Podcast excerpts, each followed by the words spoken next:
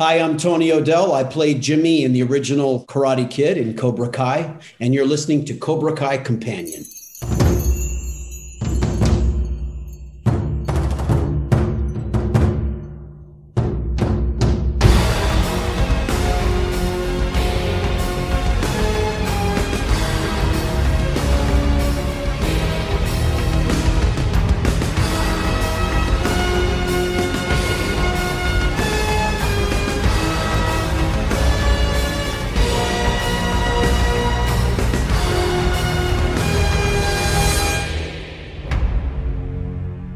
Welcome back to another episode of Cobra Kai Companion. And today we have another interview. This one we're very excited about. And uh, Tony O'Dell joins us from The Karate Kid and season two of Cobra Kai. Welcome, Tony.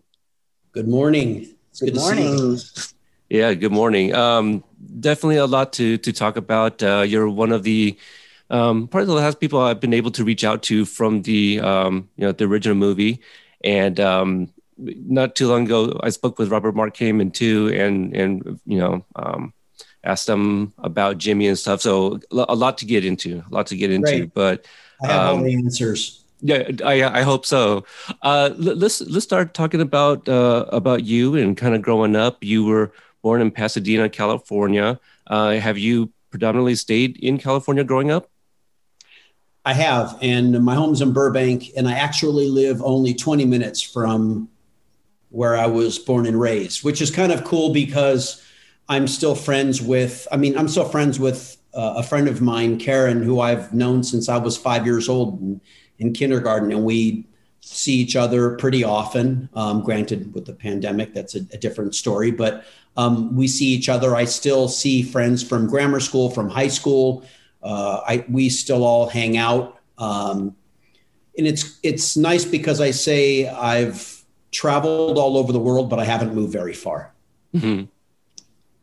And it's kind nice. of nice, you know, it's I'm still close to my roots. All my siblings live in California. My oldest brother's in Northern California, but my two other siblings are are fairly close by, West Covina and Huntington Beach, and I see them all the time. And I hang out with um, all of my nephews and nieces. I have 21 of them. Wow, big family. So actually, it's kind of like I have eight nephews and nieces, and they have 13 kids. Okay. Right. So it's nice because I now get to see my nephews and nieces now raise their kids. And um, of course, I like to be the cool, fun uncle. Sure. I mean, some I'm, days, I'm, some I'm sure they're, they're watching Cobra Kai too, probably. Yeah, they actually really like it. Yeah. They really like it. And, I, and I'm glad I do too. oh, well, that's good. Yeah. Um, so you started acting what right after you turned 18? Um, uh, professionally, yes. Um, f- funny enough, when I was like five or six years old, I was involved in some like, you know, summer camp and they were like, Hey, we need somebody to get up on stage and throw confetti at the audience. And I was like, I want to do that. So it's kind of like just a ham from the get go. And then got involved in, you know, a lot of grammar school uh, plays and I played David and David and Goliath and got involved in the choir. And I just, I guess I just naturally loved performing and then got involved in high school plays. And then I went to go see a play in Pasadena when I was 16, and it was a more professional play. And I was sitting there thinking, wow, well, I'm 16 and the high school that I went to really wants us to know what we want to do for the rest of our lives in terms of a profession. And I really kind of didn't have a clue. I thought maybe the medical industry, although I didn't want to go to uh, college for eight years or whatever it, it took. And I thought about being a special education teacher. And then I was watching this play and I thought, well, wow, these people are doing what I've been doing since I was a kid and it never dawned on me that I could actually do it as a profession myself. So I made the decision in that moment and told my mom and dad that's what I was going to kind of work towards. And then when I was 18, um, I sent out four pictures and four resumes to four Hollywood agents, and I got signed by one of them. Oh wow! So it and, sounds like your parents were pretty supportive. Um, actually, they weren't. uh, don't tell your mom that you want to be an actor while she's vacuuming because I think I remember her like inching the vacuum towards my feet. Um, she just said, you know what? Look, if you want to go do a, a, you know a summer seminar at the American Academy, you know, uh, go ahead, spend your money. I spent like 350 bucks. I did it on my own. Their whole thing was, and I understand it. They wanted me to obviously have, you know, a uh, a secure profession. Mm-hmm. And they also said, you know, we didn't know anybody in the industry. I grew up in Altadena, which we, you know, 30 minutes from Hollywood, but we didn't know anybody in the business, uh, no connections or anything. And I said, hey, look, if I do this on my own, you know, can I do it? And they said, you can do anything you want, but we still want you to go to college. Of course, I got my agent when I was 18 in high school. I got my first movie and first SAG card.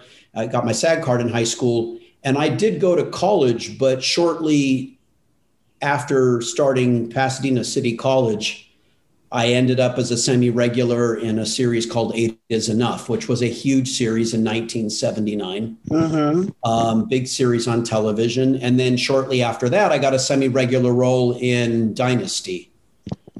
So I just kind of slowly dropped out of college because I said to my parents, I'm already doing what it is I wanted to do. Um, and I had some friends, you know, going and take you know going to college for theater but they weren't going to be graduating until they were 21 or 22 and having to then learn the ropes where i was 18 19 years old i already knew how to drive to an audition where all the casting offices were i was already working. You know i was an 18 19 year old kid already making 50 or 100 thousand dollars a year. So i was like i'm good. Yeah. So in 1980 yeah. Yeah. yeah 1980 i mean i remember i was doing dynasty. I think you know it was a, it was a great year for me and it was making you know doing really well making money and and um, my agent was amazing. Now was your agent the one that came up with the name change great question um, yeah she she was my original name is anthony dell'aquila uh, the Italian pronunciation is Del Aquila, means of the eagle in Italian. Um, mm-hmm. All my grandparents are all from uh, Italy, mostly Sicily. And she said, You know, your look is so all American. And in those days, of course, they weren't. They weren't. There was no email or anything like this. So mm-hmm. her pitching me was sometimes just pitching me over the phone to a casting director so they would see me. And if it was for an all American role, which she kind of felt that was what I was best suited for, she'd say, "Okay, well, I have Anthony Dell'Aquila," and they'd say, um, "No, it sounds too sounds too ethnic." Or she'd pitch me for an Italian kid, and they'd say, "Hey, sounds perfect," and I'd walk in, and they'd be like. He just looks too clean cut all American, you know. And granted, you have someone like John Travolta walking in the room, there's a right. definite definite difference, you know, because because you know in the industry when they want to hire an Italian, they go, you know, it's a, a, guy who looks like me couldn't possibly be Italian, which we know isn't the truth, but they go for that stereotypical look. So she said, we need a name that's more synonymous. So I pitched Tony Aquila. She said, no, still too, sounds too ethnic. How about Tony Dell? She sounds too stagey. And then someone blurted out O'Dell. And my agent said, That's interesting because I'm Mary Grady, but I named my daughter Lani O'Grady. Mm. Let's make you Tony O'Dell. And that's how it started. Lanny O'Grady? Lanny, Lani, Lani O'Grady was my agent's daughter, and she actually was one of the stars of Eight Is Enough. That's what I was. I was thinking. She played Mary, yeah. and and then her son Don Grady, who didn't take the O, and he just stuck with Don Grady was Robbie Douglas and my three sons. Oh wow! So um, out of Mary's three children, two of them, you know, were in the industry and and did well. Unfortunately, Lani and Don and Mary are all gone. Um, yeah. But uh, yeah, she just passed away at the age of 96. And mm. I say that my house is the house that Mary Grady built. Wow. So Eight is Enough launched a couple of Karate Kid careers then, yours and Ralph's. Absolutely. Yeah. Um, yeah, because Ralph actually was a, uh, a serious regular, semi-regular in in Eight is Enough. Mm-hmm. Um, and I didn't know him um, when I was doing it. I think when I was after I had finished and moved on to Dynasty, then Ralph had started with the series. Yeah, because you were done um, with the the graduation party in season four. Was your last episode right? And then he was good. and then he was his first episode was season five. So yes. Okay. So who was in my graduating class and eight is enough? Go. Tommy. It was Tommy. Tommy's gra- it was Tommy's graduation party. Yes, it was. And do you remember who the other guest star was who came with me to the door at the graduation party? No. Eric Stoltz. Oh. oh. How's that okay. for a nice little tidbit? Okay. Yep. Yep. Yep. Not a lot of people know that. Um, yeah, Eric Stoltz and I. Um, he was. I was actually one of Tommy's, you know, band members. I was the bass player in the band, but Eric mm-hmm. Stoltz actually got an episode where he was one of our fellow graduates. Oh wow! That's interesting. Yeah, Eric Stoltz originally cast as Marty McFly in Back to the Future. Uh, on that note, did you also audition for Alex P. Keaton? Um, there were a lot of older movies that I auditioned for. Uh, I auditioned for Blue Lagoon. Hmm. I auditioned for Back to the Future. I auditioned for Family Ties. Okay, um, so yeah, I auditioned for Endless Love, movie with Brooke Shields. Mm-hmm. Um, the biggest one that was the hardest one for me to take was I auditioned for Ordinary People with Timothy Hutton. Oh. And had actually two callbacks for, and he ended up getting it and won the Academy Award. Wow. Wow. So that's the closest I've ever come to I've ever come to an Oscar. Wow, though that's that's pretty close. I mean, yeah, and and wow. I guess I was always destined to play that kind of, you know, um, Michael Fox. And we were kind of in the same, you know, in the same category. It's it's interesting because I never actually ever saw Michael um, on an audition or whatever, but I was always going in for the kinds of things he was going in for. And of course, then he got Alex P. Keaton um, in Family Ties, and of course, that's one of the characters they created in Head of the Class. So I do often read on the internet, oh, he his character was the Alex P. Keaton knockoff, and no, okay, that's fine. It paid for the house. I don't care. you know, that's kind of my that's always my go-to whenever somebody has something to say. I don't, I don't even. I mean, Alan is such a fabulous character in his own right one of my like oh, thinking back over like you know TV in the 80s because I was a TV hound in the 80s. I love um, it. Was the Grease episode was just like the most amazing thing. You Alan was like the perfect teen angel, you know. Um, and that's something that I, I still can see that scene in my head all these years later. So congratulations. Thank you. That was probably one of my most favorite episodes I've done uh, on television. Um, it was just so much fun, and Howard Hesseman was so supportive. And I remember um, having to go in and, and, record Beauty School Dropout. Um, at the time, my my my vocal cords were on point, so I was able to hit those, um, you know, those fun falsetto notes at the very end. Mm-hmm. And uh, then later on in the years, actually, it's funny, this just came to my mind. Going back to Karate Kid, Frankie Avalon Jr. played one of the other guys in the movie. Mm-hmm. And wasn't Frankie Avalon Sr. Teen Angel in Grease? Yes, he was. And it was cool because now I ended up doing that after um, I ended up doing that after Karate Kid, mm-hmm. but I did get a chance then to go to um, Frankie Avalon Jr. and I became friends, and I went to the house and actually ended up meeting his dad. Oh wow! And I just remembered him from the movie Grease, not even knowing that three years later I'd actually do that in head of the class. Um, but it was funny because we were in the kitchen and we were kind of like talking, and I said something that kind of made Frankie Avalon like think that maybe I might know who he is, and he's like, "Why? Do you actually have uh, any kind of idea of, of of my career, you know, or anything?" And you didn't say that in a smug way. It was just I'd kind of like tip that I kind of knew who he was, and I go, "Yeah."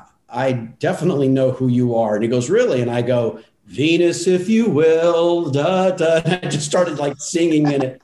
And he was, he was, uh, he, he, he got a kick out of that. Oh, that's fantastic. Singing it to him. Um, I know that yeah. song. That was, that was kind of a crazy, stupid Tony O'Dell moment where I actually decided to sing Venus back to Frankie Avalon. Um, but yeah, head of the class and, and Grease, that was, it was a fun episode. Uh, for those that don't know, Head of the Class is actually being rebooted. Um, what was it like for you to see uh, the, the, show that you were on? Brought, what was it? Netflix that just um, put put it back I up? it's HBO Max. HBO Max. Okay, so yeah, so I, I do have that. But uh, what, what was it like to kind of see that being brought back? And have you been having some interactions with like fans who kind of grew up on that show? You know, um, I think for the most part, uh, a lot of the fans are just some of them I think were a little confused because they're calling it head of the class, but it doesn't have any of the original characters. Um, you know, Alan, Sarah, all all all of the original characters. There's none of them, and it's you know all new cast members. So the only thing I think it really has to do with uh, really head of the class is the fact that it's still a teacher with uh, students who are in the IHP program or you know gifted students, mm-hmm. um, and it's called head of the class. So there's been talk as to whether or not they'll bring us back uh, as original characters. As far as I know, they're they're you know I haven't heard anything about it. Um, I do know one of the executive producers. She was a writer on the George Lopez show, and I was one of the act. I was the acting coach on the George Lopez show. So I do know um, Amy Pocha, who's one of the executive producers, um, and, and we'll see. You know, um, I wish it success. I hope it it uh, it does well, and it'll be interesting to see. You know, see how it goes. I'd be curious to see if it's in the same universe, uh, other than just you know the ties to the name. Yeah, you know, I mean, you know, head of the class, we we did it from 1986 to 91. We did 114 episodes, and um, it was it was a great experience. So it'll be interesting to see how it does. You know. Yeah, it was. Uh, what the new characters are like. Right. Say Head of the Class was no small show in the 80s. It wasn't like the one season, you know, would come and go. It was up there with Family Ties and and you know the the um oh, I just forgot the name of it. Gosh dang it. Family Ties, Perfect Strangers. There we go. There we go. With the, what with you're the, looking for? Yeah, um, yeah, yeah, yeah, yeah. Uh, growing Pains. Yes. We all were in the similar time slot. We were all either fed each other or you know one was uh, was uh, the show leading into our show or that kind of a thing um, and it's funny because when you think about tv shows and ratings now it's a big deal if a show has you know um, six million or eight million viewers now granted a show like the voice i'm sure they have a much bigger uh, audience mm-hmm. but at the time you know there was there was no cable so the your your biggest network channels were CBS, NBC, and ABC. We were on ABC, but we would have like we'd get like a 17 rating and a or I should say yeah, 17 rating and a 34 or 32 share, which kind of meant we had 32% of the entire TV right. viewing audience. Right. um, 30, I mean, 32 million. So it's like 32, and it's like 30, having like 32 million viewers is, was a lot. Right. So yeah, which that, that, that has decreased with, you know, the, the advent of, of, um, cable and streaming. And so those numbers don't have to be quite as high, but exactly. I mean, I, you know, I work for Disney channel and a lot of the shows that, that I, I coach on, um, you know, some of them just have, you know, 3 million or 4 million viewers. Right. Um, but we had, you know, 32, 34 million viewers. I remember we were in the top 10 when we uh, first came out for quite a, for a little while at least. And, uh, but um, it was a, a big, big rated show. Yeah. Well, I know where my butt was every, every night that it was on it was right in front of it. So, and I appreciate that. My oh, aunt no and problem. uncles watched good. it. Oh, I'm a little younger. yes, a little younger. Um, we're going to jump around uh, a, a, little bit in, in, in your timeline here. Um, uh, I want to kind of save the Karate Kid and Cobra Kai stuff for a little bit later. Um, so I, I, I got a chance to watch uh, Chopping Mall. What what do you? Sorry. well, I I thought it was fun. I thought it was fun. Um, you know, uh, honestly, and I, I just said that as a joke because it was fun. That's all it's meant to be, really. Yeah. So, what was that experience like, and um, kind of auditioning for the role of Ferdy Meisel? I think uh, is the name. Ferdy Meisel. Yeah. Yeah. Um, it was a blast. I remember going to, uh, I think it was New Horizons, Roger Corman's company, and auditioning for it. And right from the get go, Jim Wynorski was like, he's Ferdy. You know, I think I went in, I had glasses on. Um, it was kind of a thing I, I always knew how to do. I kind of felt like when you go into a casting office, give them two different looks. So I did the same thing for head of the class, the audition for um, for head of the classes. Like I would start my lines and and I'd be wearing my glasses, and then somewhere you know during during my lines, I would you know take my glasses off and always kind of tried to give them two different looks while I was while I was auditioning. And um, but Jim Wynorski loved what I was doing. He's like, "Oh, you're Ferdy. You're Ferdy. You're perfect." You know. And the next thing I know is I was doing the movie. We filmed at um, the Sherman Oaks Galleria. The exterior, are, the exterior shots are the Beverly Center. Hmm. And the interior was the Sherman Oaks Galleria here in the San Fernando Valley. And we didn't show up to work until eight o'clock at night as the mall was starting to shut down at nine o'clock. And then we basically took over the mall, the entire mall, all night long. Uh, we would wrap at like eight o'clock in the morning. So when I was leaving to go home and sleep, people were showing up to open up the, the stores. And I would black out my windows in my apartment with uh, tinfoil so that I could sleep during the day. So we shot like that. I think it was for like a month, a month and a half, mm. where I was just up every night. It was just, it's just weird. I don't like sleeping through through the day. It's it's very weird to wake up at four in the afternoon and have breakfast. And I didn't like that part of it, but the but the movie was fun. Uh, the character of Ferdy does um, have to shoot at some point in, in the movie. Did you have to take any lessons, or is that kind of all on the spot?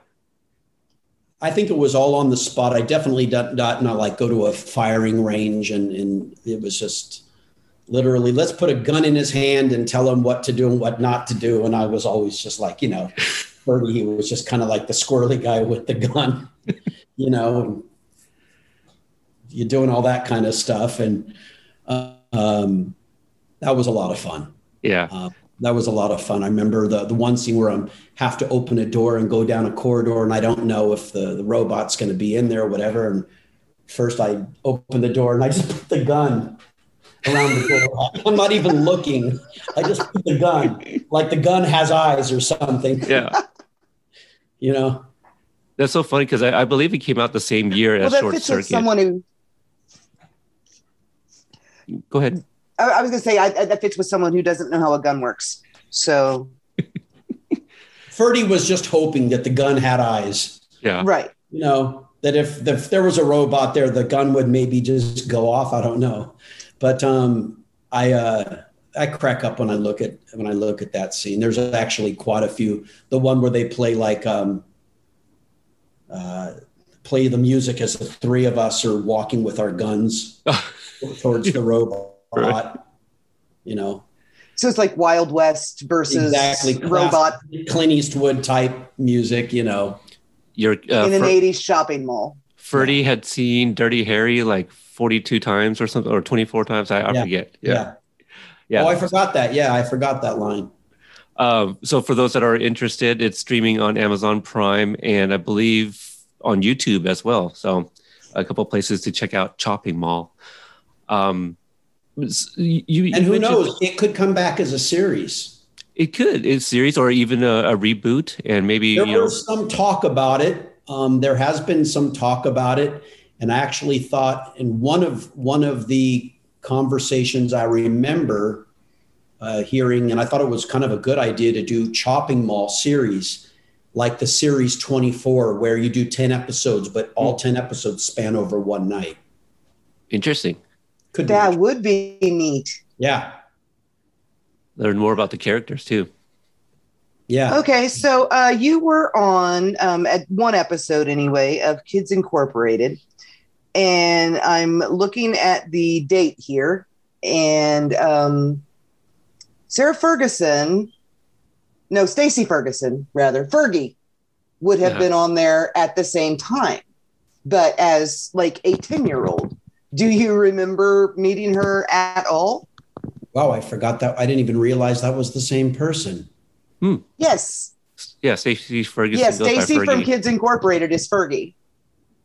Fergie, the singer. Yes. Didn't know that. really?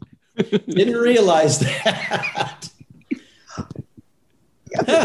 there you go. You know, I was so young and naive and so clueless about so many things. I was Mary had me working like a workhorse. I was literally just doing one project, the other, and I met people and came in and like guest starred and this and that. And um, I just never, you know, and I never really followed what any of them had, what they had done after. And granted, how old was she when I, when I did Incorporated? She would have been like 10. Yeah. I do remember her. I do really? remember that kid. Didn't yeah. know it was Fergie. Yep. Actually, a friend of mine, Moosie Drier, directed that episode, and Moosie came to me and he w- he knew he was directing that episode, and he said, um, "I want you to go in for this because uh, I think you're going to be really right for it." And they like stuck a blonde wig on me to make me like a surfer, and I had to drum in the episode, and um, it was it was funny. That is, I loved Kids Incorporated. It was so fun. It was like the predecessor to Hannah Montana, kind of. Yeah. And I just, I loved it. Yeah. Um, it was fun. So with the Karate Kid, can you uh, tell us about the auditioning for that? Because um, I think I, I read that John liked liked you, and that's why you were featured as like the fifth Cobra, and he originally wanted four. Did you also come up with, with your own name, Jimmy, like like uh, Chad did with Dutch? I did not. Um, I went to audition for Caro Jones, and Caro was just like, I like you. And she said, I want you to come with me. And she said, We're going to meet the director. And I was like, Okay. And I remember we walked from her office um, across the, the, the way was where John was in a, in a room and there were rows of seats. We're at Warner Brothers.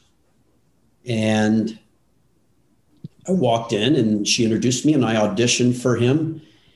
And it was interesting because when I finished, he said, You know, I like you, but I have my four Cobras.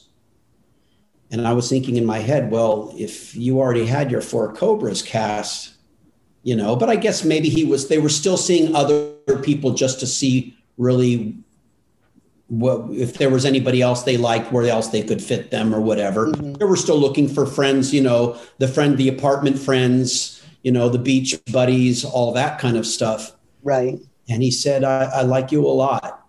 And he goes, I, I tell you what, he goes, um, I was only going to have four Cobras, but I'm going to add a fifth.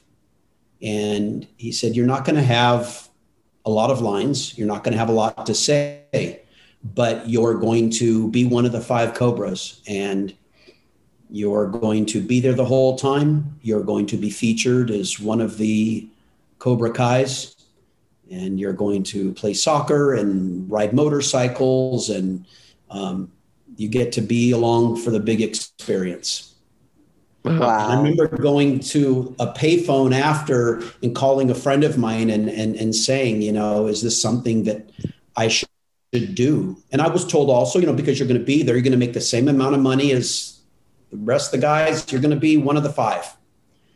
And I had to make the decision is it something I wanted to do? Because I knew it was only two lines, but I also knew that I was going to be there every day for, you know, every single day of that movie for three months. Actually, I think it was four if you included the month that we rehearsed.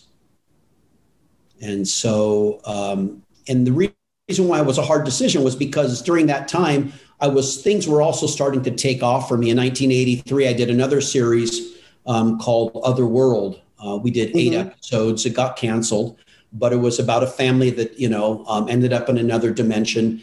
And so my career was kind of taking off in terms of doing bigger, bigger things. So it was kind of like, do I want to take this movie where I'm going to be there the whole time, but I'm only going to have two lines? And uh, I'm really glad I decided to say yes. Did the name deter you at at any point? The Karate Kid. I know that seems to be a thing. I didn't care. The only thing I really cared about during that time was just working. Um, my agent, Mary, was really, really adamant about, you know what? Do the work. Don't, don't worry about small, don't worry about small part. Don't worry about, don't worry about small money if if it's a decent offer and you have really and you have a, a, decent amount of work do the work. She always said that the money and the fame will come.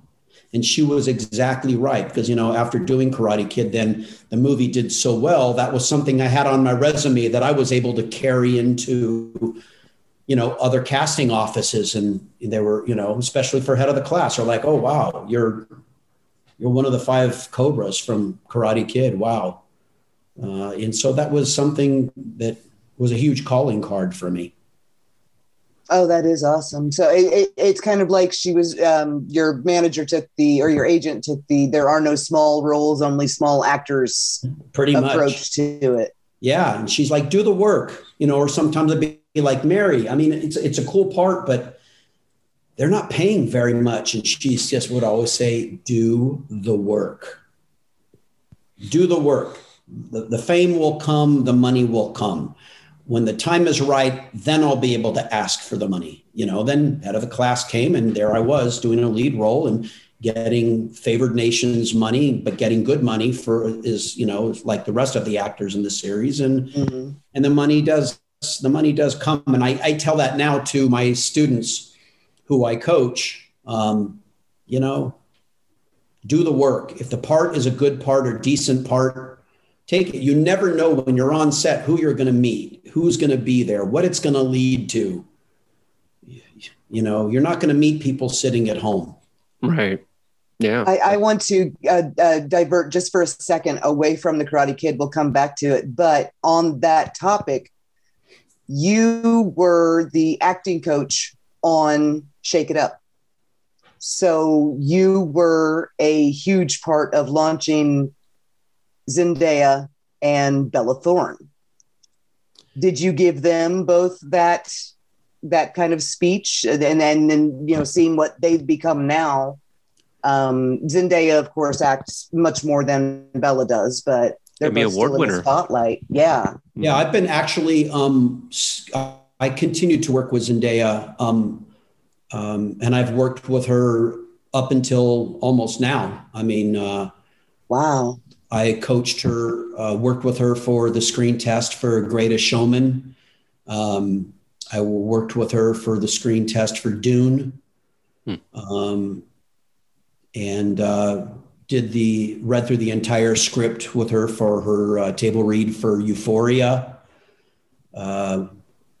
Coached her on. She did a big guest spot on a series called O, mm-hmm. and uh, worked with her on that and her um, entire three seasons. I worked with her every day on um, on uh, KC Undercover.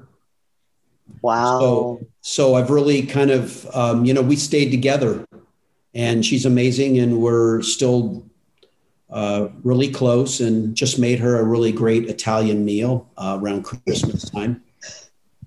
Um, but yeah, so, so Shake It Up was my very first uh, work with Disney Channel, mm-hmm. where um, the producer of Shake It Up was the producer of Head of the Class, and he knew that I had been coaching.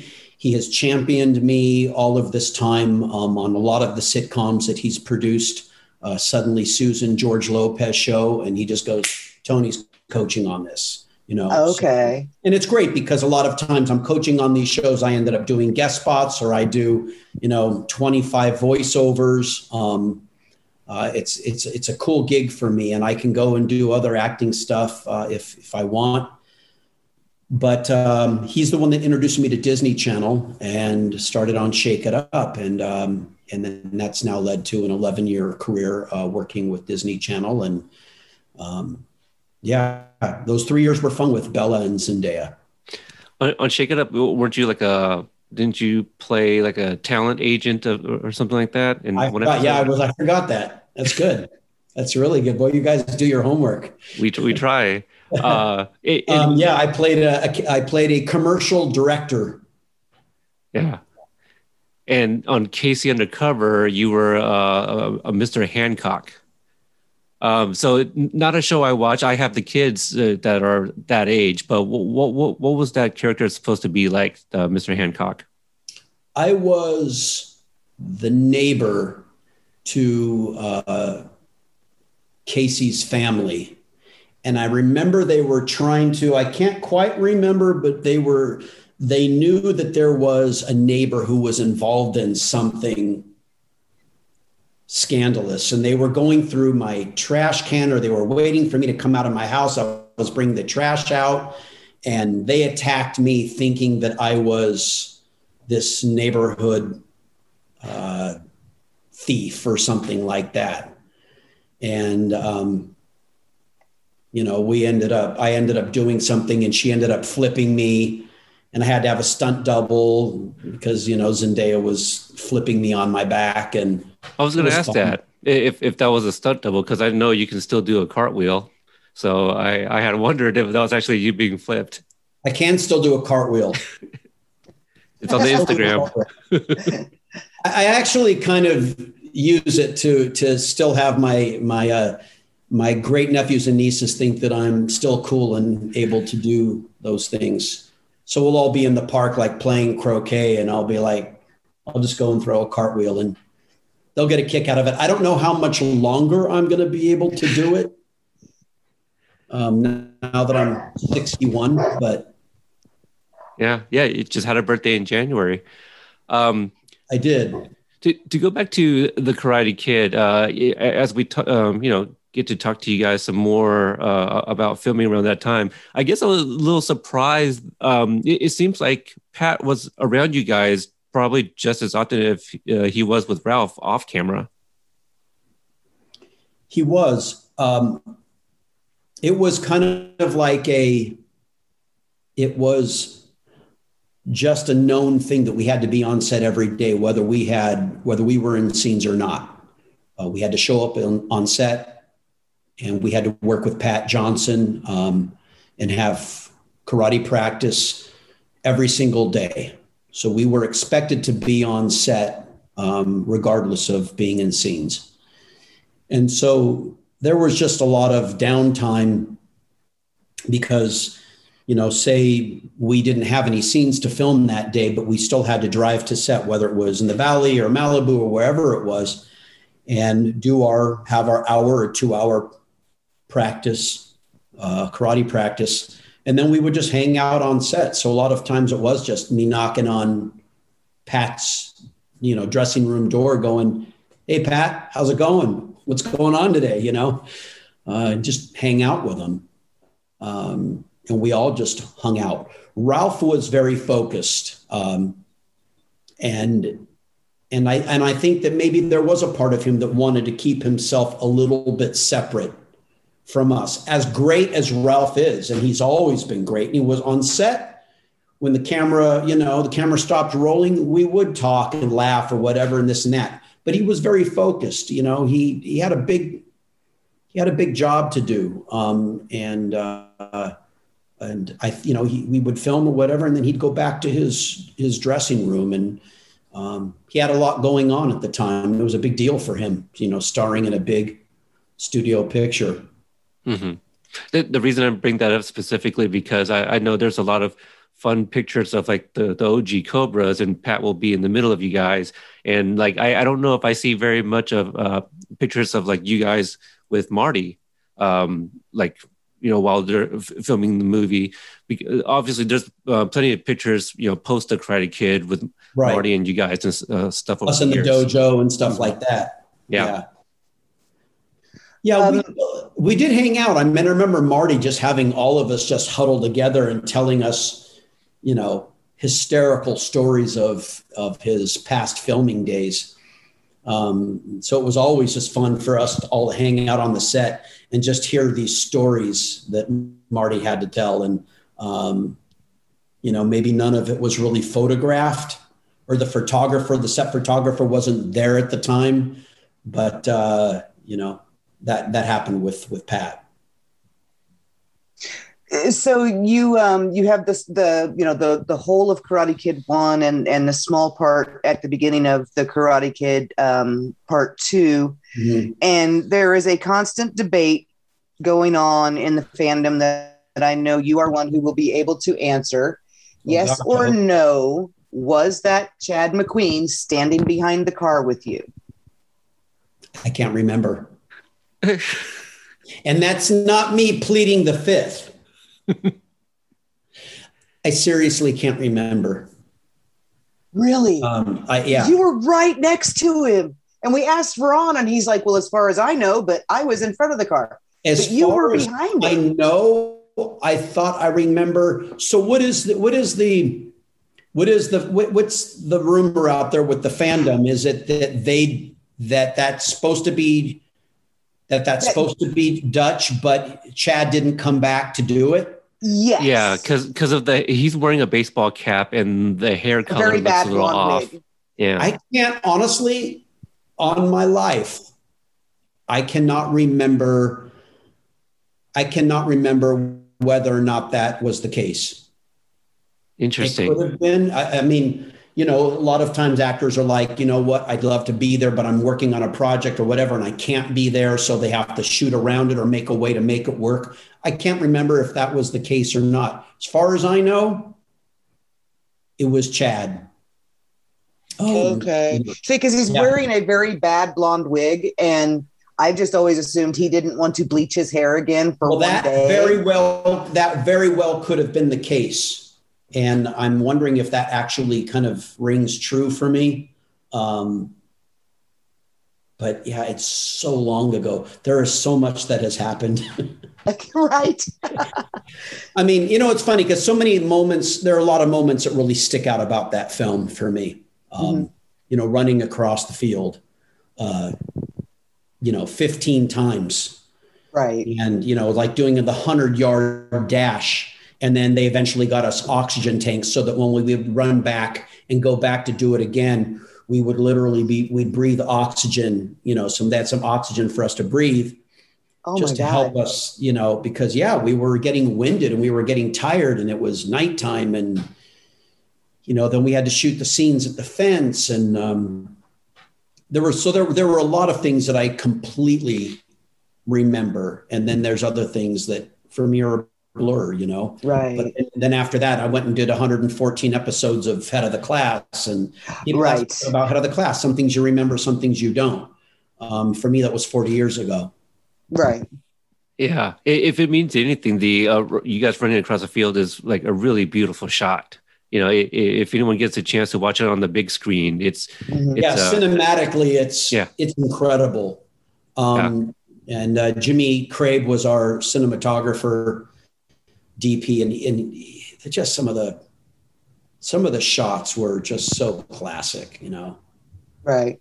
He, no pun intended. He had a thing for cranes, but he used them very, very well. He used them there. He used one at the All Valley for that that oner of um, Daniel walking down the side, and yeah, just yeah, the, absolutely the, the crane was a big deal. Actually, also the Steadicam, um, the steady Karate Kid, I want to say was one of the very first movies to use a Steadicam. I believe it had actually been used originally in Rocky, which was John Avildsen's other film. Mhm. Um, and I want to say it's when Rocky is running up the stairs. okay, that makes sense. camera guy is running with him with the Steadicam. And if people don't know, like the Steadicam is something that you literally attach to your body, and you have this whole arm and everything that comes over your body, but it almost just makes the the camera float with you, and and it doesn't have any jarring moment or anything. The camera just like literally floats really smoothly as the whole thing is attached to your body. So you can be running with someone or you know getting certain action shots and that camera is always literally just steady. So karate kid that was one of the first films it was used in so a- after the Karate Kid. Fast forward to you know 2017, 2018, you hear about uh, Cobra Kai being brought back, starring William Zabka. What, what, what do you think We about all that? freeze Oh, did we did we freeze a little bit? Are we? Uh, Are we? Tony's back? frozen for me right now. You're back, but Tony's Okay. frozen.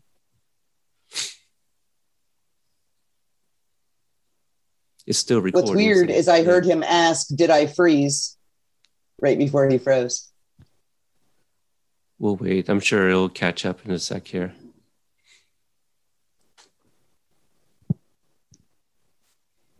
Oh. There we go. There! He's back. Yay! we froze Okay. was that me no that wasn't me Uh, no, no, no, no. not at all. i don't know hey i don't know i was just sitting here and and then i just had this big i had this frozen face of yours oh, oh. Uh, yeah, we were just asking about the the Cobra Kai and your, and your thoughts when it was announced and to see Billy come back uh, to reprise his character. I didn't have any idea as to what Cobra Kai was going to be. Um, I had known through the years that people had pitched different ideas for Ralph and Billy to to do um, something that had to do with the Cobras. Um, and then, you know, I heard that they were going to do it, and I didn't have any idea as to what it was going to be. I didn't know if it was going to be kind of like almost like done in a, in a curb your enthusiasm kind of way where these guys were where they were following him in, in real life. It was going to be like a parody. Um, you know, if, if it was going to be uh, Daniel and, and Johnny, but I just didn't know in what direction they were going to take the tone of it. Um, until I actually saw it and realized, wow, this is just like the movie. It's just a, a continuation, you know, 35 years later. But the characters, the feel, the music, everything is still the same, except for the fact that clearly the characters have, it's 35 years later, the characters have have grown and and you know changed and um, Ralph's a car salesman and Billy's washed up and uh, you know loves his beer and I just I just thought that it was just I don't think that they could have handled I don't think they could have handled it any better. I don't think that just you know and how the characters had developed and changed um, how they are handling the series the way it looks on camera the music just all of it mm-hmm. you were in the sweep the leg music video yes yes okay um, when i first heard that cobra kai was going to be a thing um, I told my husband I didn't want to watch it because I had already seen the sequel to The Karate Kid, and it was that music video, and it was perfect, and I didn't think anything could come anywhere close to it. And then, of course, you know, turn on the screen and hey, um, this is the you know sweep the leg music video. Johnny's a drunk, and Daniel's successful, and um, so I thought that that tied in really, really well. I think it's it's kind of stereotypical that the 80s jock ends up, you know, the drunk down on his luck, what but it works for for Johnny, I thought really, really well. It does. And you know what? Um, again, you've just kind of mentioned something that I didn't even really realize that these are pretty much this is pretty much the way they had them. Mm-hmm. Who, who, their characters were in the Sweep the Leg video. Mm-hmm. You know, Johnny just laid out and, and drunk uh, I do love how he's watching old clips of, of Karate Kid. Right. Or I right. should say Billy, not Johnny, but Billy. Um, and I, uh, it was a lot of fun to do, but yeah, it's interesting how, yeah, it's kind of similar to, to how they were in the video. Yeah, yeah. I thought I, I, if nothing else, I was like, well, that proves that Billy knows where Johnny would be 30 years later. Um, so, which he knows Johnny better than anybody. So he certainly does. Yeah. So you guys reunited for that music video, and obviously you guys have been, um, you know, at each other's weddings, and and still very much so keep in touch. What was it like to kind of be on screen with everyone again uh, in season two? Surreal. Um, it was. It was. It was surreal. Uh, granted, when we're all together, because like you said, you know, we've been to each other's weddings. Um, Ron and his wife Stacy and I have, we, you know, we've hung out a lot. We've been to uh, Hawaii together. We've been to Costa Rica together. We hang out a lot. Um, practice karate moves. No, no, not really, but um, we, we, we, you know, and, and Billy um, lived like a mile from me for quite a few years. So we've all, you know, remained close. So, but then when you're on set, it's a different story.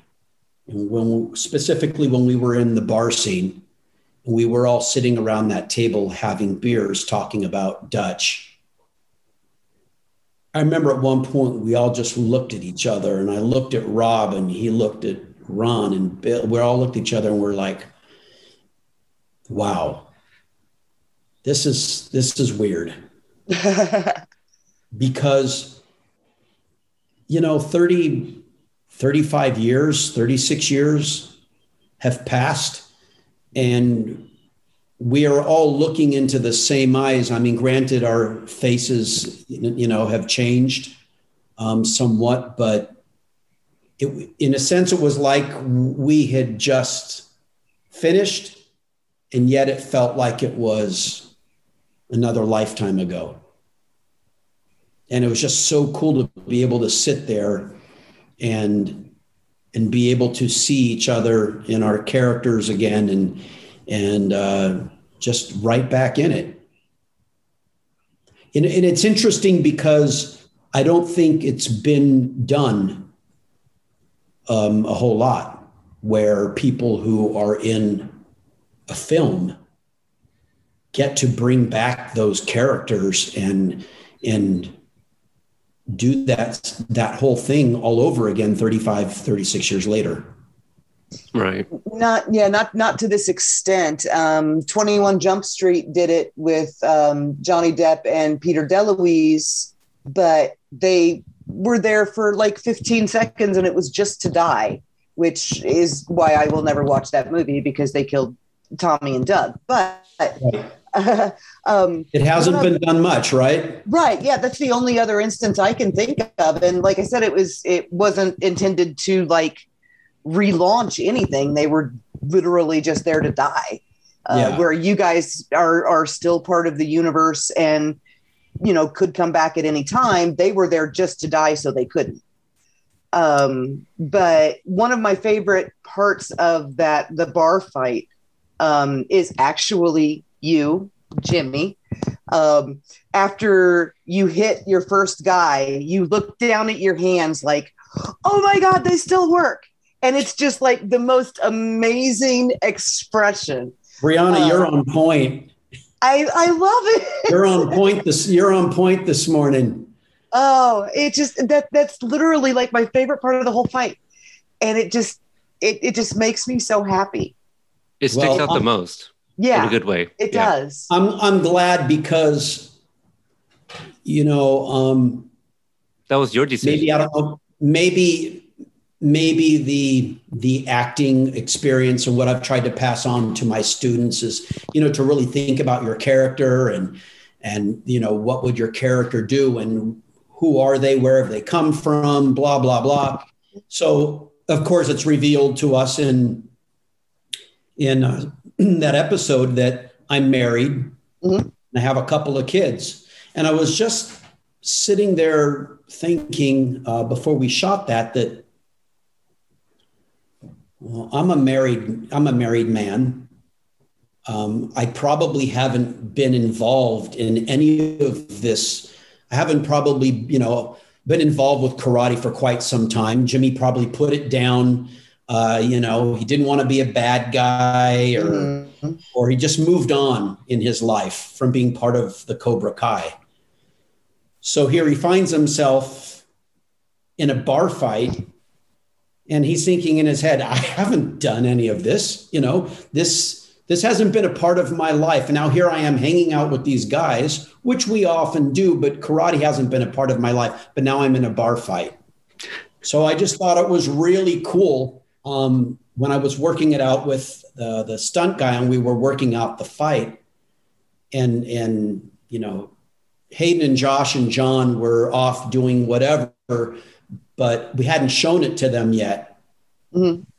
And I just said to the stunt guy, I said to uh, I think it was. Uh, uh, Hiro, the stunt coordinator, I'm like, hey, what if after he punched me? I mean, I haven't been in a fight for for years and years. I haven't done this. What if he just has a moment of, wow, my hands, my hands still got it. I still oh. got it, you know, and then that fires me into continuing. I'm like, okay, I'm all in, you know. So right. He was just like, boom, okay, then go ahead and hit. And I go in that quick moment, I'm just going to throw this in and then go right back into a. And maybe partly it's because also a lot of my career has been in comedy. Mm-hmm. That I thought it would be fun to kind of throw in that quick little comedic moment um, or just real moment. It's just it a is. random moment, like, whoa, okay, boom, you know. Uh, and the guys loved it. And I wasn't really sure if it was going to somehow, if they're going to figure out a way to kind of cut it out. I'm like, oh, they're probably going to cut that out. And I was so happy that they left it I, I, think it's it's great, you know, kind of what you're saying. Um, Jimmy probably hasn't thrown a punch in some time, and it's like muscle memory, you know. So you're like, okay, yeah, it's it, it still works. Um, yeah, I yeah, I, I Brianna's right that it's it really sticks out in, the best way. It, it, gave me a laugh the first time I saw it, and you know, if for for the younger people who didn't grow up on the movies and maybe didn't even see the Karate Kid prior to the Cobra Kai they see Jimmy fight and be like, oh, okay, so so he must have fought too, obviously, you know. And I, I think that kind of just gives your character a moment there. Yeah, I uh, I thought it was I thought it was great, and um, I was just so happy that those guys even gave me the opportunity, you know, that they gave me the opportunity to come back to um, have a lot of lines, right? To to be able to relive that moment with those guys. Um, you know, it was it was uh, it was a bummer for us that Chad wasn't there, um, but also to be able to have that moment with with Rob. um, who you know passed away a year later, and and um, also you know a lot of I'll read a lot of fans that will say, oh, he was sick during the time, and you know, none of it's true. It, none of it is is true. It's just Rob wasn't sick during that time. He played like he was sick. I mean, you know, clearly the character was uh, was sick, but um, he wasn't sick at the time, and it wasn't for you know until a year later when he ended up uh, getting pneumonia and having complications uh, and passed away. But it was just so great for us all to be together, and we just had such a blast Mm-hmm. Um, yeah, and it, it really comes across that that you know as much as the cobras love being together and there are you know hints that they have been in each other's lives off and on for the last 30 years um, i think it, it really comes through that the four of you you know love each other know each other are there for each other um, it just seemed like a very um, comfortable familiarity you know, and it's interesting you say that because, you know, Chad Chad has always, you know, done been Chad. In you know, um, he has uh, he's always had a life, you know, aside from Karate Kid, he's always mm-hmm. been involved in. He's very much like his dad, Steve McQueen, and he's right. always been involved in cars, and that's just been his life, you know. Um, and he, he really hasn't, you know, stuck with the acting thing. So the four of us have been a little bit more intertwined and it wasn't like if we didn't reach out we couldn't you know we, we could say hi to chad or whatever mm-hmm. but our lives have just gone in, in different directions um, just so happens that ron and i stayed really close and and and rob and billy were really close and i've remained you know close to to Billy and Rob would always call me up and be like, okay, well, you're on the SAG website. Is there a residual coming? I mean, I could always, you know, whenever, whenever uh, I was kind of like Rob's go-to, um, he was like, didn't want to deal with the internet and all that stuff. And so uh, I would text Rob and be like, oh, you're going to be very happy. There's a residual that's coming, you know? Um, so I was kind of like his residual lifeline. So he loved that. That was a fun part of our, of our relationship. Um, you know, I would text him and be like, Santa Claus is here. so Rob got a big kick out of that. So when the four of us were all together at that table, yeah, it was, it really is 36 years of, of, of, you know, you living down the street, us being in Hawaii together and you saving my life. Uh, as I was practically drowning in a riptide. Um, that was Ron Thomas. We're on vacation and I was stuck in a riptide. And Ron just, I got, we got separated. And then I look over and there he was. He's like, What are you doing? And I'm like, I'm just really tired and I can't really move my arms. I'm just going to wait for the water to wash me up on the rocks. And he's like, Are you serious? I like, I'm just, I can't move, dude. I go, My arms are tired.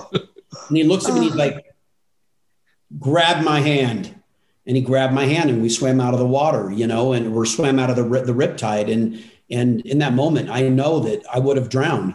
Um, so yeah, when you're, we're looking at each other and we have all of these experiences, and you know, the residual man over here, and you know, the guy who saves me from drowning in Hawaii, and and it just, uh, yeah, there's all of that, all of that is underneath, you know, when we were when we were working together. Um, wow. There's been three seasons of Cobra Kai now. Do you have a, a character that you like?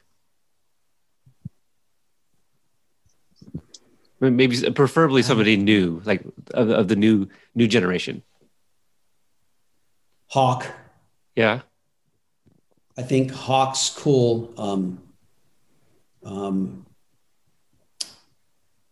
uh, Billy's son, his name went out of my Robbie. character name went out. Robbie. Robbie. Um, I kind of like that, you know, the turmoil.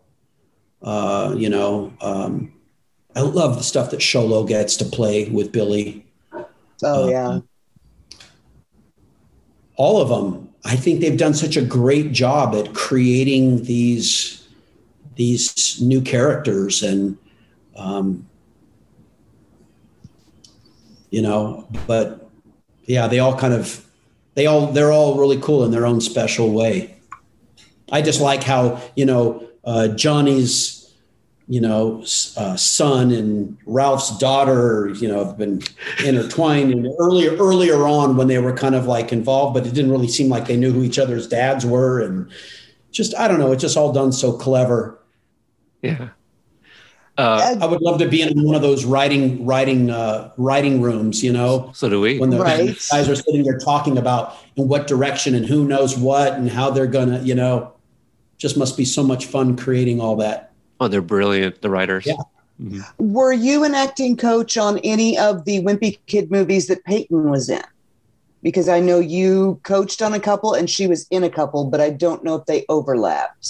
No, I coached on the very first Diary of a Wimpy Kid, the original, and I coached on the last one, which is called The Long Haul, which is number four. Uh, for number two and three, I was busy. For number uh, number two, I was do working on Shake It Up, and for three, I was doing something else. But it's really funny because when I was doing KC Undercover with Zendaya, I think it was KC Undercover, yeah. Peyton was on Jessie Mhm. with Karan Brar, who I had coached in in in in Wimpy Kid, Right. and Peyton came over to guest star on KC Undercover. So Peyton didn't know me as one of the original Cobra Kai's and karate. I mean, you know, Karate Kid Right. was a part of her life. So she came over and guest starred on KC Undercover, and we would see them on the lot every now and then when they were doing Jessie and we're doing KC Undercover. So it's like, hey, how's it going? Whatever. And I'd worked with her when she guest starred on KC Undercover, and then I show up on set on Cobra Kai, and I'm standing outside my dressing room, and Peyton comes walking by, and I'm like, "Hey, Peyton," and she's like, "Hey." Well, she knows me as the acting coach on KC Undercover, who she would see on the lot, and I'd be like, "Hey, how's it going? How's it going? Whatever." And so she was like, "What are you? What are you doing?"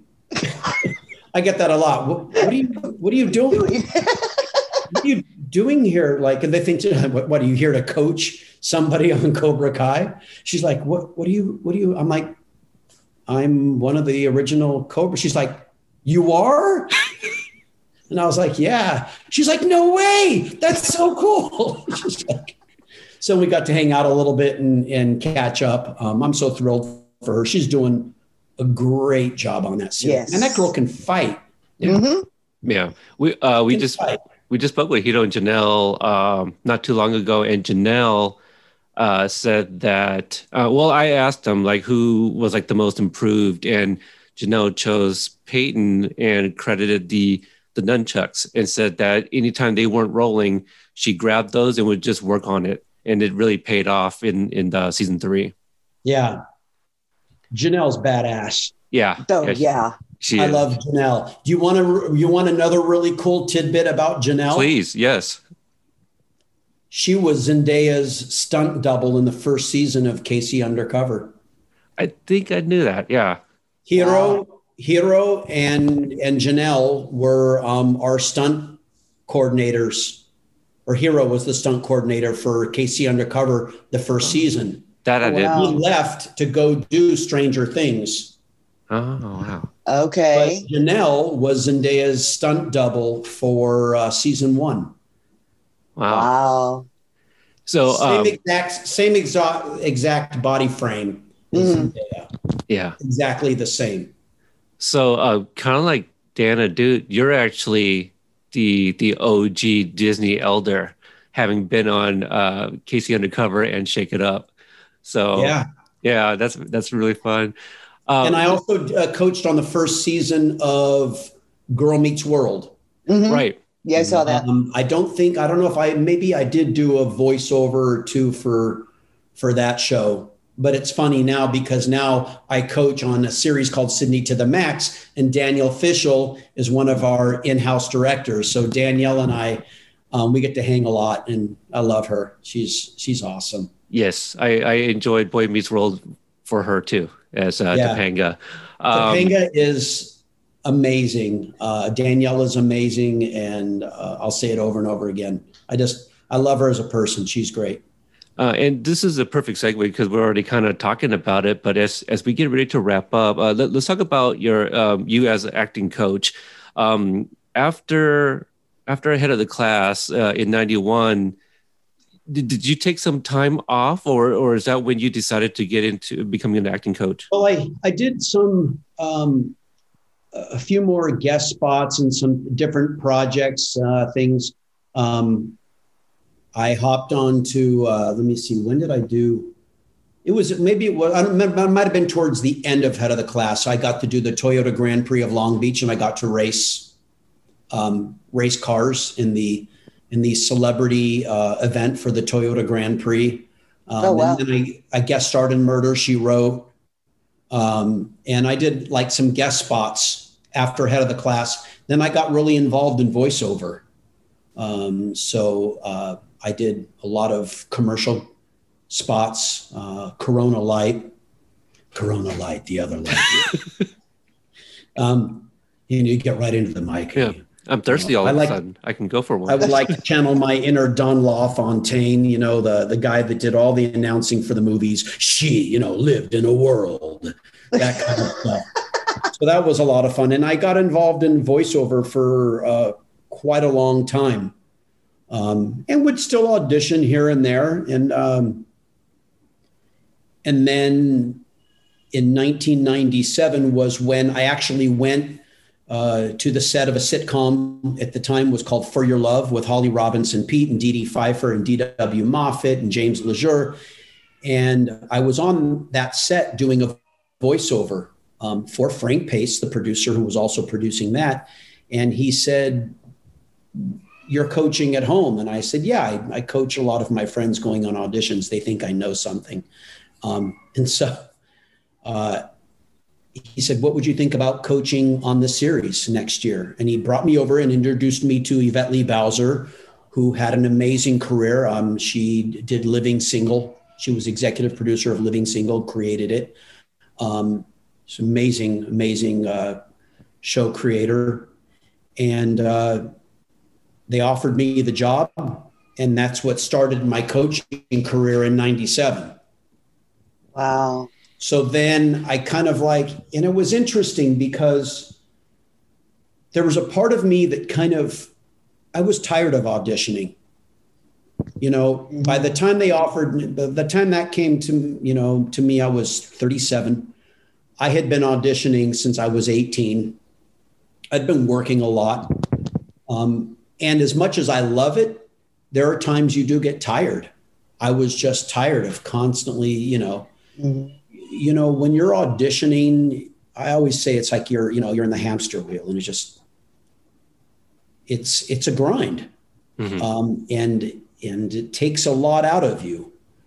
And I had been working so hard and really hustling and doing voiceover and doing so much stuff and I think at that time I was looking for something where I could just settle down. And that's why I liked series, whether I'm working on a series as a crew member, or as a coach, or working on a series as an actor, it gives you a chance just to kind of like settle into a job and right. have something steady.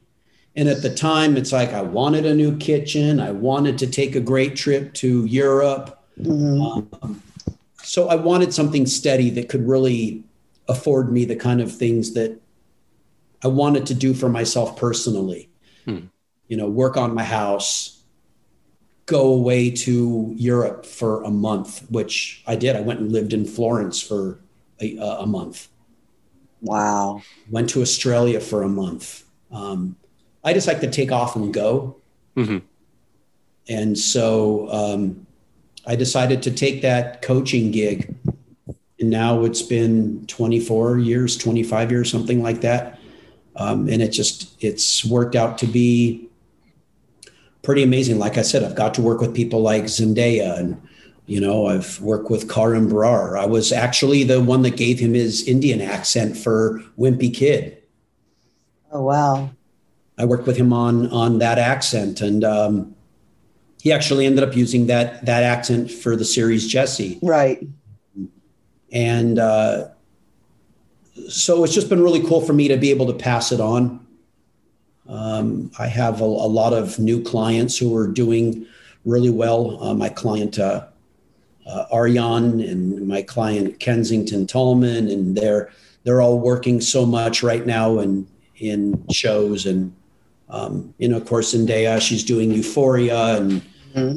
and she's doing just finished Spider Man three and right yeah. and she has Dune coming out, and uh, wow. she, she's back to doing Euphoria right now, and um, or at least really soon. And so it's just so amazing to be able to kind of pass the torch. Mm-hmm. And and for the last 21 years, it has been steady work. It has been one project right into the other right? It really has, yeah. You know, you know, for your love, and then I did a couple of pilots, and then hopped right onto the George Lopez show. Did that for five years. Finished that. Went and did the Wimpy Kim, uh, Wimpy Kid one. Finished that. Came back and started on Shake It Up. Did Shake It Up. You know, uh, Girl Meets World. Mm-hmm. And hopped into KC Undercover. And now I'm also so I'm kind of been involved with Disney Channel the last uh, two years.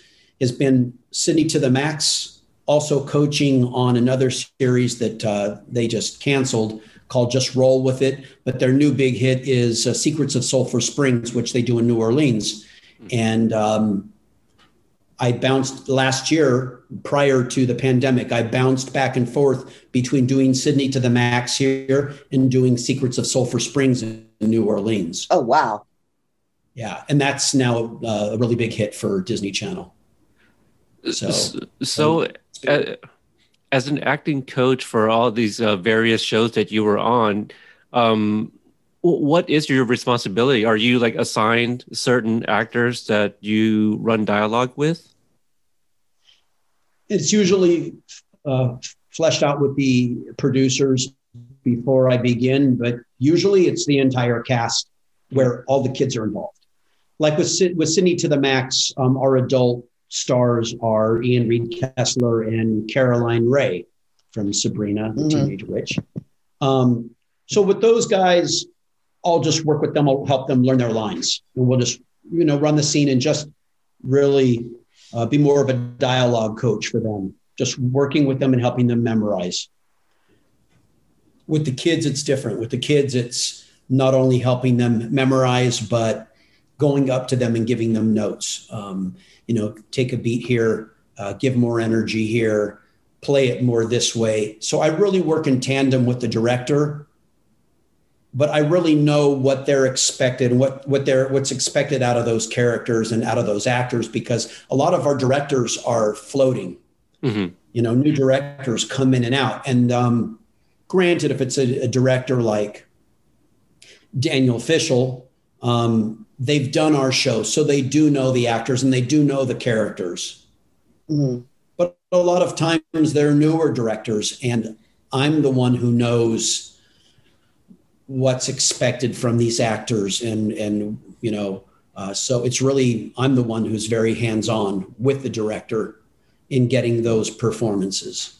Mm, this is a lot of fun. Kind of like, like kind of like an assistant director, so to speak. You know. So you're the one basically who not necessarily hands to the actors their characterization, but you help them develop it and bring it out and keep the continuity going from Absolutely. year to year. Absolutely. And always saying to them, you know, hey, you need to, this needs to have a little bit more of a sitcom rhythm. You need to bring a little bit more energy here, or, you know, um, sometimes I'll just say to me, yeah, but Tony, the you know the line just doesn't seem that funny to me, and I'm like, hey, well, let's find a way to make it funny.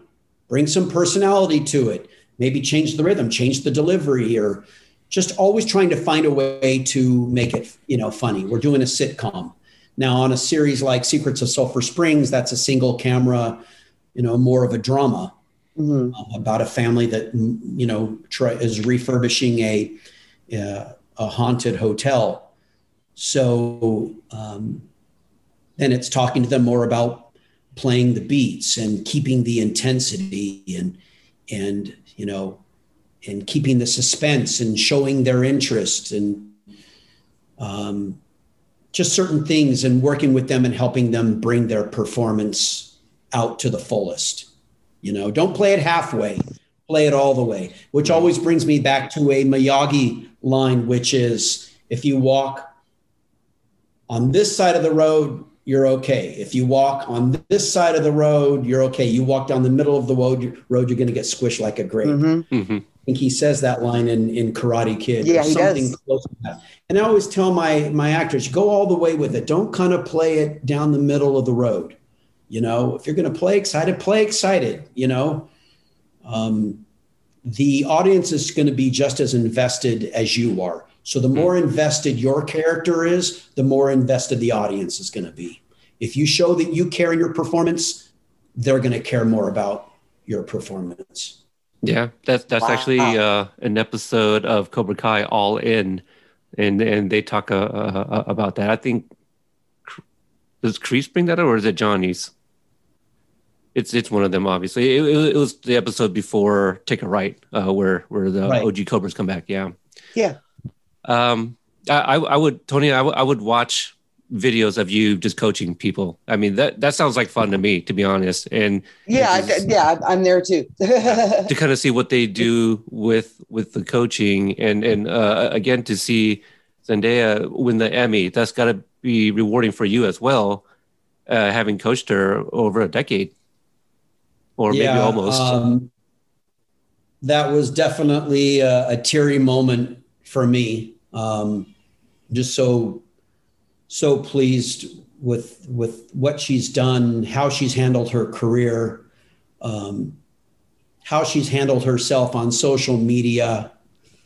Uh, mm-hmm. Everything that everybody sees is is really truly who she is. Mm-hmm. Um, she's definitely. Uh, she, there's something about her that is so incredibly special and and she's just a force in her own way. She knows, you know, early on, even, you know, I'd be talking to her about playing a certain thing a particular way, and she'd be like, yeah, but you know what, Tony, in this particular situation, my character's just done this and done that. And, you know, I kind of feel like I want to play it this way. And I'll be like, okay, I can see that. All right, go for it. You know, she just, um, she's very early on, she's known what she's wanted to do and she's been very much in charge of her own game. And uh, she's the entire package. I mean, as you guys know, you know, she's 5'10, 5'10 and a half. She puts on a pair of heels and, you know, she walks in a room at 6'1, 6'2, mm-hmm. looking the way she looks, legs for days. She's got the Uh-oh. thing. She's got the commercial look. You know, she can, you know, be that girl for Lancome right you know and then go do and then go sing and greatest mm-hmm. showman and mm-hmm. then struggling with drug addiction and, it's a, wants to be at that particular time. Um so mm-hmm. so kudos to kudos to her. It's really amazing just to sit and watch her you know um, do her thing and just shine and you know just uh, it's incredible. And i did promise her that when she um, um, comes back home that uh, she made me promise that i'm going to make her a nice big fresh loaf oh yeah yes I, I, am i am in on the sourdough craze um, i i keep a, a live starter in my fridge i make bread uh, sometimes once or twice a week. Um, I, I, I, give it away a lot more than I eat it because I need to keep up my my, my, my guns, um, and I need to stay nice and lean for my interviews. Yes, absolutely. um, I'm really trying to defy the '60s. You look uh, fantastic for 61. I, I think the entire cast of that movie um, I don't know if you guys have paintings in the attic or if you've sold your souls or what, but you all look amazing. I do have a painting in the attic, and Okay. I have a niece who um, tells me on a regular basis, "Yep, you're still a vampire." There we go. See, both of which are theories that I have put forward, and now I am vindicated. I would like to attribute it to um, having really good genes, um, and having a life of sports and and training and and eating well. I mean, you might see. Oh yeah, I have a. I don't know if you can see it, but right there, I have one of my bikes.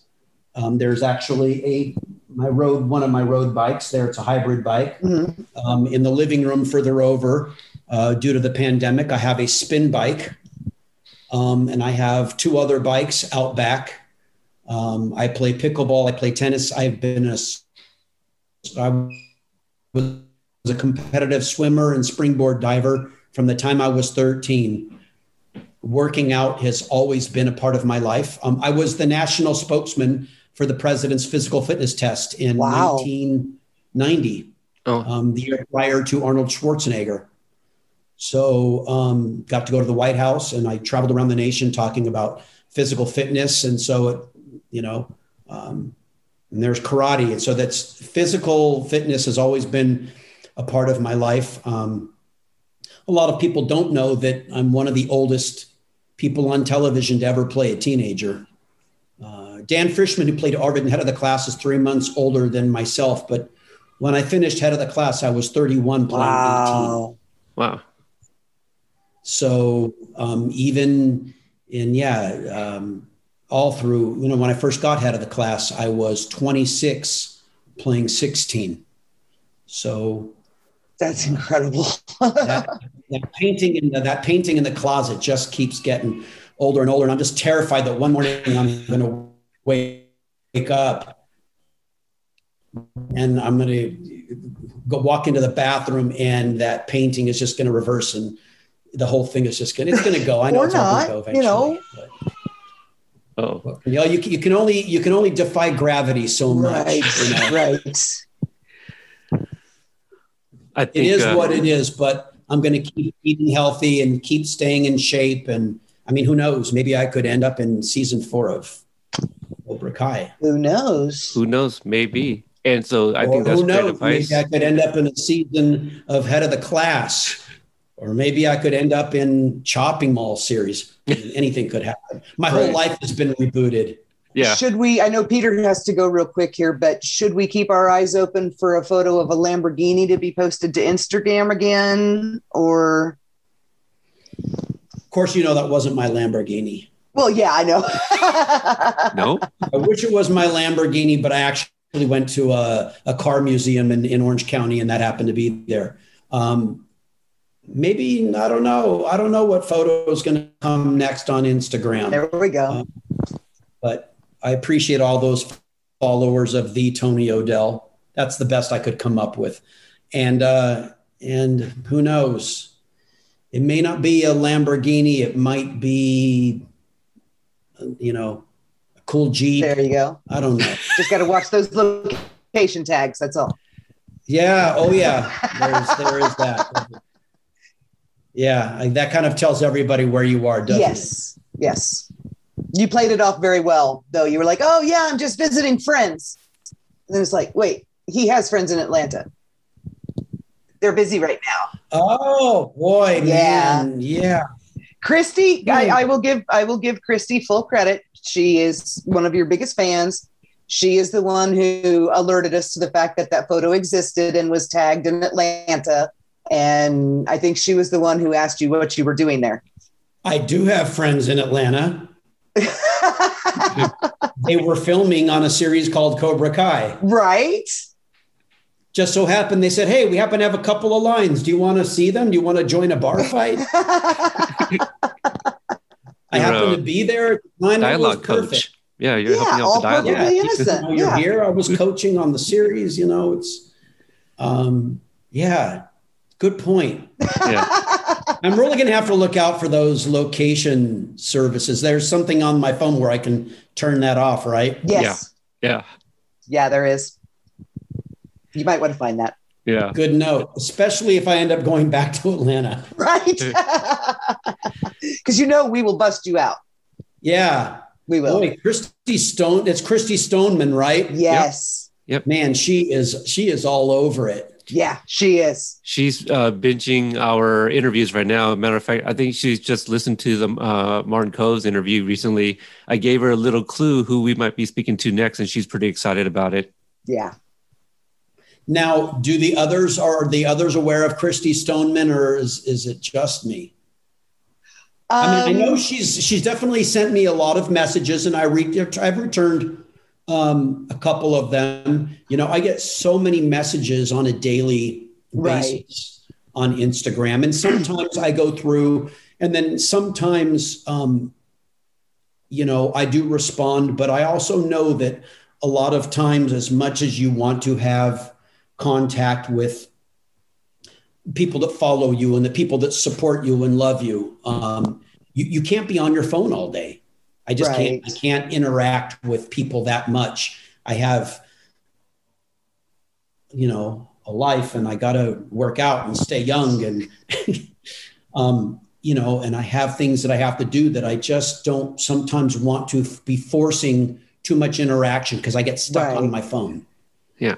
And I don't like to be stuck on my phone especially when my phone now says to me, "You've done six hours today on social media." you oh yeah. know? but totally appreciate um, people like Christy and and and the people that really follow us and support us because we wouldn't be here without them. Mhm. I, I think to answer your question, that uh, she is a Jimmy girl first and foremost, um, and a Tony girl. Uh, She's watched everything you've ever been in.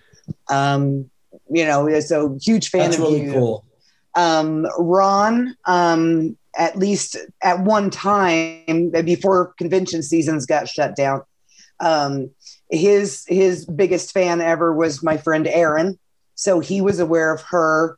Uh, Billy is aware of and remembers the names of a couple of my friends. Um, I think it's just who they interact with the most, you know. Um, Yeah. Brianna, you're so good, man. You're really, you guys are really good. And, and in terms of having your, your history and doing your, your homework, and probably for you, it doesn't even seem like it's homework, you know, No. because it's just something that you've always loved TV and films. And you've just really, um, you're really good at, at following these things and remembering them and, and, um, it's it's it's nice because a lot of times I'll do an interview and they will only want to talk about Karate Kid or Cobra Kai, but they don't know anything about all of the other you know things that I've I've done in my life and my career, and um, so it's it's nice, it's cool. That's that's why we do these because I mean, the the name of, the name of our podcast, Cobra Kai Companion. We we want to be the companion piece to the show, to the movies, and when we do these interviews, we want the audience and the listeners to learn about the actors. So that's why we try to do a deep dive and watch all we can watch uh, in, in preparation. So again, watching your episodes on KC Undercover, Shake It Up, uh, Chopping Mall.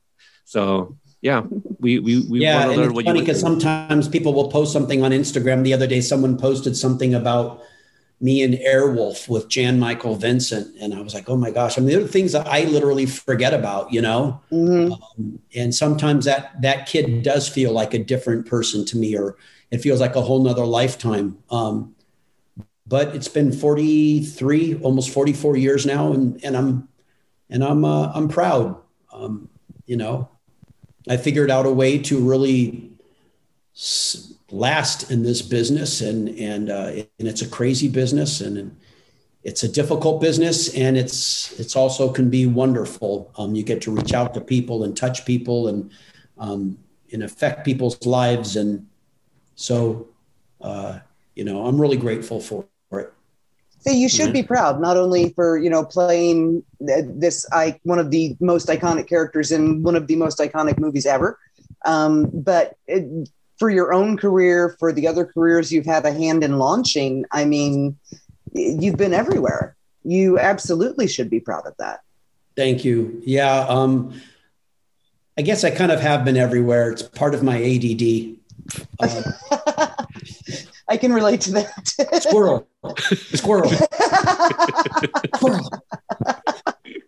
That's totally me. Um, just you know, uh, you know, it's really funny because, and I've never said this before in an interview. My nephews and nieces call me pro, and this is how it goes. Um, when when they were younger, and and uh, I, I, can't say that I curtailed my language, so they would call me Uncle Pro because um, every now and then I would let a curse word slip out. So I was Uncle, unbeknownst to me until much later, they they they let me know that Uncle Pro meant Uncle Profanity. Right. because um, I would, you know, let the occasional, you know, curse word slip out, and they were like always snickering in the back seat. oh wow, cursed, you know, and so.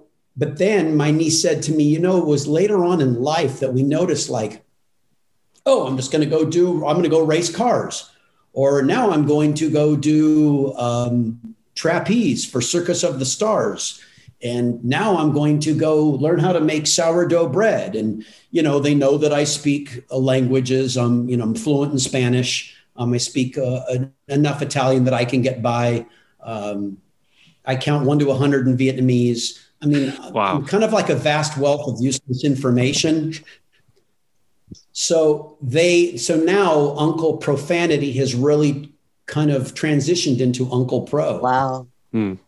They like say that. that. you kind of have to be yeah. like, you know, but that's how I, how I am. I'm like, oh, uh, you know, oh, racing bikes, and I'll get into training bikes and and get into that. And um, I've just always been very interested in in so many different things. And yeah, I kind of I kind of do like to become really good at whatever I decide that I'm going to do. You know you go all in. You don't, you know. I go all in, yeah, but yeah, I'm a little bit like, you know, uh, but I get get I get really into it, and I get really try and be really good at it. And I just, you know, I think that's what life is about: is finding things that you find interesting and and enjoying it and, and enjoying life and exposing yourself to so many different things. Yeah, I agree. Yeah, got got to have fun. Oh yeah. yeah. yeah, you gotta love what you're doing, and and I, I think you're living the dream there. Yeah. Absolutely. Thank you. It's it's uh, it's definitely been it's definitely been a, a fun ride. Yeah. Uh, so Tony, stand by as as we wrap up here. Uh, for those that don't already, give uh, Tony a follow on Instagram at the Tony Odell. No apostrophe on Instagram. Um, That's correct. Yeah. yeah, just that. Yeah, that Tony or the Tony Odell. Yeah. Yeah. Uh, Brianna, where can people find you? Uh, Brianna twenty five everywhere pretty basically. Yeah. Uh, Twitter, Tumblr, Instagram, Facebook, YouTube, archive of our own, fanfiction.net. All right. Uh, for me, you can find me on Twitter at Cobra Kai Pod. Uh, I'm pretty active on Instagram at Cobra Kai Podcast. And check out our website, Cobra Kai Companion.com. Currently, 72 interviews are on there. Uh, Tony is 75.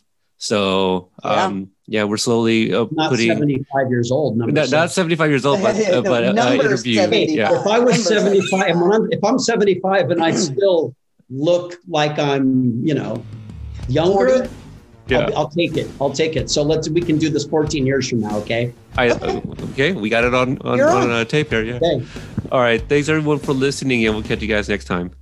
Thanks. Bye.